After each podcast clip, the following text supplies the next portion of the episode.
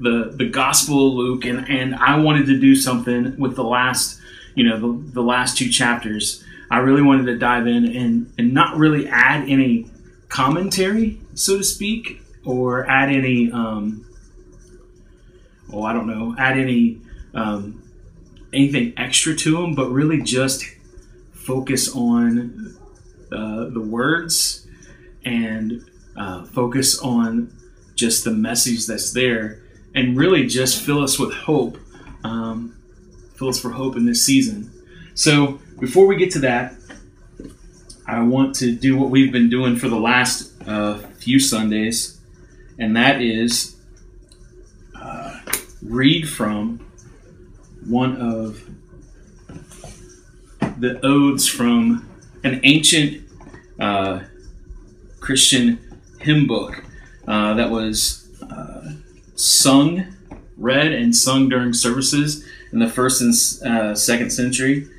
Um, it's been so cool to go back and, and and read these, and Lindsay's been the one that's reading them the most. But hearing um, hearing these words and hearing these phrases and know that this is what the early church was singing. This is what the early church was was doing for worship. They were reading these odes, and it's just been it's just been so awesome to connect with these again. Um, I'm going to read from uh,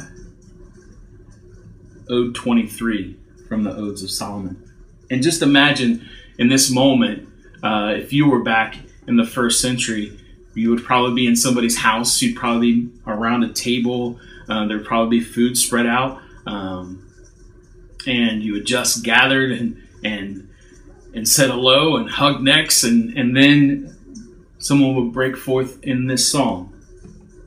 Joy is of the holy ones, and who shall put it on except them alone?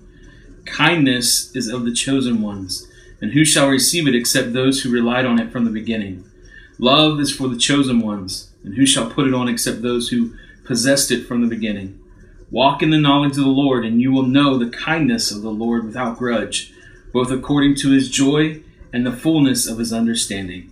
His thought was like a letter, and his will descended from the height. It was once sent out as an arrow from a bow, which has been hurled with ferocity and many hands assailed the letter to seize, to take it, and to read her. But she escaped their fingers, and they were afraid of her and the seal upon her, since they were not permitted to loosen her seal. For the power that was upon the seal was higher than theirs. Therefore, those who had seen her went after the letter, so that they might learn where she stopped, and who would read her, and who would hear her. Instead, a will received her and came over her. A sign of the realm, a divine plan was with her, and everything that was confounding to the will was cut and cleaved from her. She overwhelmed a multitude of opponents and buried rivers with earth, and she crossed over and uprooted many. Because the will ran as far as the feet, and whatever had come upon her, the letter was of was of of one injunction, and so all the regions were gathered together, and there was seen at her head, and a head which had been revealed, the child of truth from the Father the Most High. Wow. What an awesome message of the good news that so many tried to possess possess it, so many tried to take it, but yet it prevailed like an arrow shot across the world. It could not be stopped, and the good news was spread. Wow, can you imagine that? I mean, one the poetic uh, utterances, just the way it's it's written, uh, the language, how beautiful it is, just singing the song of how the good news cannot be stopped. It's so awesome. Um, so, you ready? Uh, hopefully, you got your, got mine. Hopefully, you got your cup of coffee with you today. Gonna take a little sip before we start.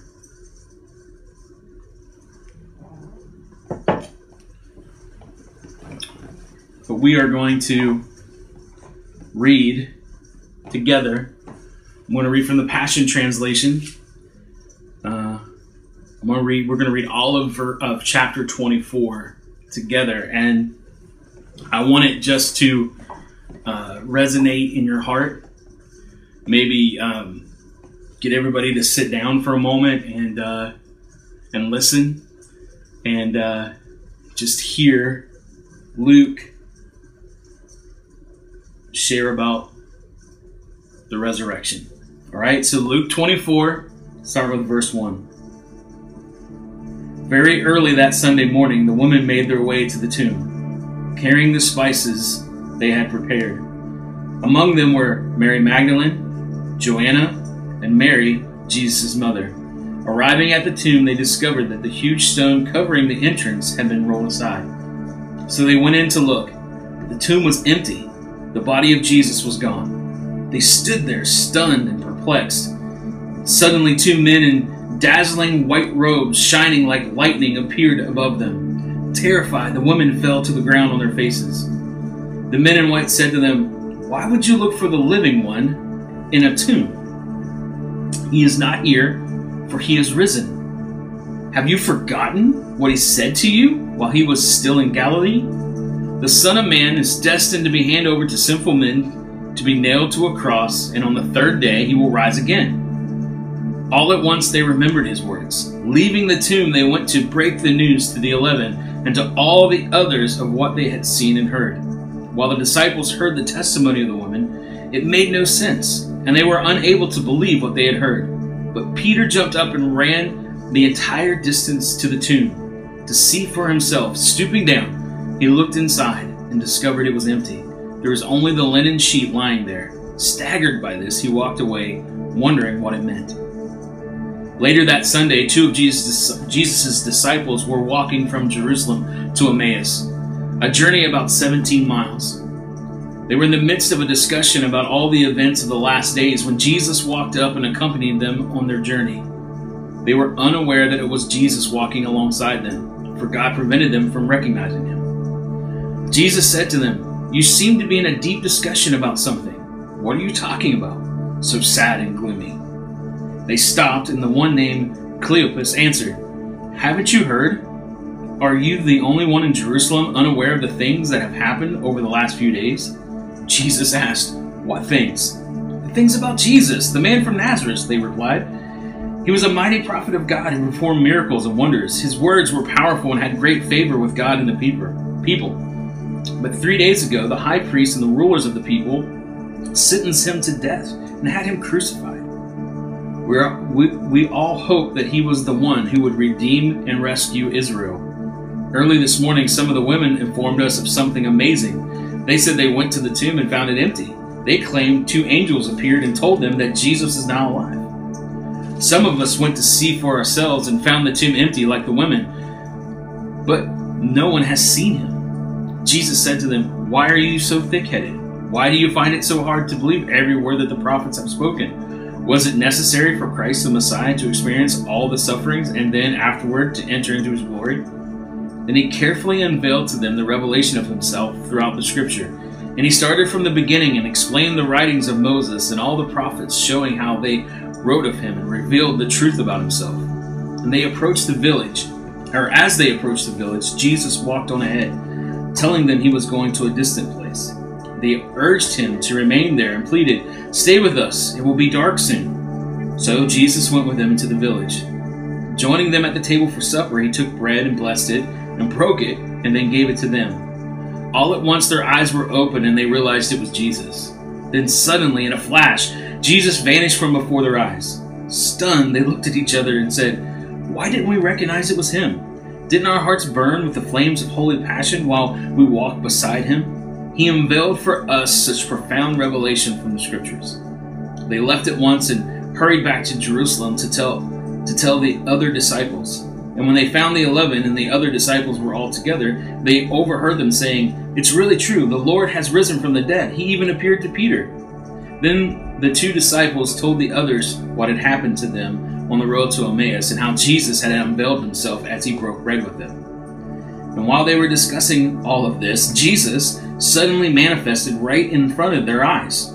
Startled and terrified, the disciples were convinced they were seeing a ghost. Standing there among them, he said, Be at peace. I am the living God. Don't be afraid. Why would you be so frightened? Don't let doubt or fear enter your hearts, for I am. Come and gaze upon my pierced hands and feet. See for yourself, it is I standing here alive. Touch me and know that my wounds are real.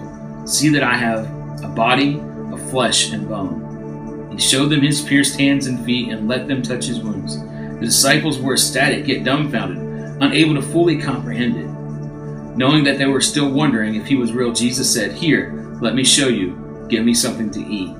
They handed him a piece of broiled fish and some honeycomb, and they watched him eat. And then he said to them, Don't you remember the words that I spoke to you when I was alive, when I was still with you? I told you that everything written about me would be fulfilled, including all the prophecies from the law of Moses, through the Psalms and the writings of the prophets, that they would all find their fulfillment. He supernaturally unlocked their understanding to read, to receive the revelation of the scriptures. And then he said to them, Everything that has happened fulfills what is prophesied of me, Christ the Messiah, was destined to suffer and rise from the dead on the third day. Now you must go into all the nations and preach repentance and forgiveness of sins so that they will turn to me. Start right here in Jerusalem. For you are my witnesses and have seen for yourself all that has transpired and I will send you the fulfillment of the Father's promise to you. So stay here in the city until the mighty power of heaven falls upon you and wraps around you. Jesus led his disciples out to Bethany. He lifted his hands over them and blessed them in love. While he was still speaking out words of love and blessing, he floated off the ground into the sky, ascending into heaven before their very eyes. And all they could do was worship him. Overwhelmed and ecstatic with joy, they made their way back to Jerusalem. Every day they went to the temple, praising and worshiping God. So, before we go, what I want to do is I want to spend some time in prayer. Um, I know that uh, schools have started back up and are getting ready to start up here in, in Wood County. I know in Washington County, in some places, they have already started up. So, we want to uh, spend some time praying today for all the students going back to school, all the teachers, all the parents with their kids going back to school in this crazy crazy season that we're in right now. So let's pray, all right? Father, we thank you for today. We thank you for time together. We thank you for hanging out. We thank you for life together. And we ask that, uh, we ask that you would just be with us in this moment. There's civil unrest. There's we're in the midst of a political season that has just gotten crazy. Uh, we're in the middle of kids going back to school in a pandemic, uh, which has parents on end and, and teachers on end, and, and, honestly, a lot of information that's confusing and, and hard to understand. But we know that you are the author of our faith, and we also know that you are hope and understanding, and you, and you provide us with peace, beautiful peace beyond any other peace that is available. So we pray for the students going back to school. Uh, we pray that you would keep them safe and protected. We ask that they would listen to the guidelines and follow those guidelines for their safety, but also just put a head, the old school charismatic phrase, put a hedge of protection around them and keep them safe. Pray for all those teachers, teachers that are connected with us. We lift you up. We thank you for what you're doing. Uh, we ask uh, we ask for your safety as well. Uh, and those all teachers in our area, we pray for them as well. Keep them safe. Uh, we pray for the leadership in those educational systems. We pray for um, the parents who uh, are sending their kids back to school. Ask that you just give them wisdom and safety and, uh, and peace in this moment as well. Um, we thank you for uh, just your, your your hope in the midst of all this, Father. We thank you um, for your goodness. I'm going to close with um, a prayer for peace and justice from uh, from an old book of Celtic liturgy. It says, Be with those who labor for peace and who believe in justice. Be with those who fight for what they believe in, and for those who suffer because of the fighting. And may all people everywhere live in unity and love. Amen.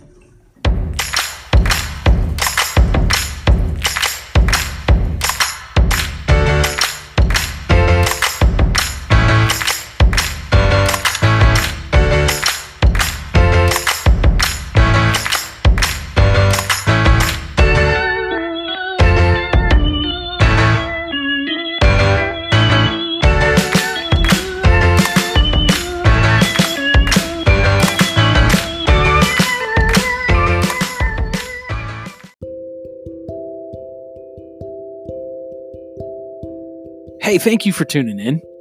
Uh, if you wouldn't mind, check out our webpage. It's wearehopecommunity.com. Peruse some of the things that we got going on there. There's a blog, some more media. Um, there's a place to give if you would like to. Um, you can check out some other services that we have got.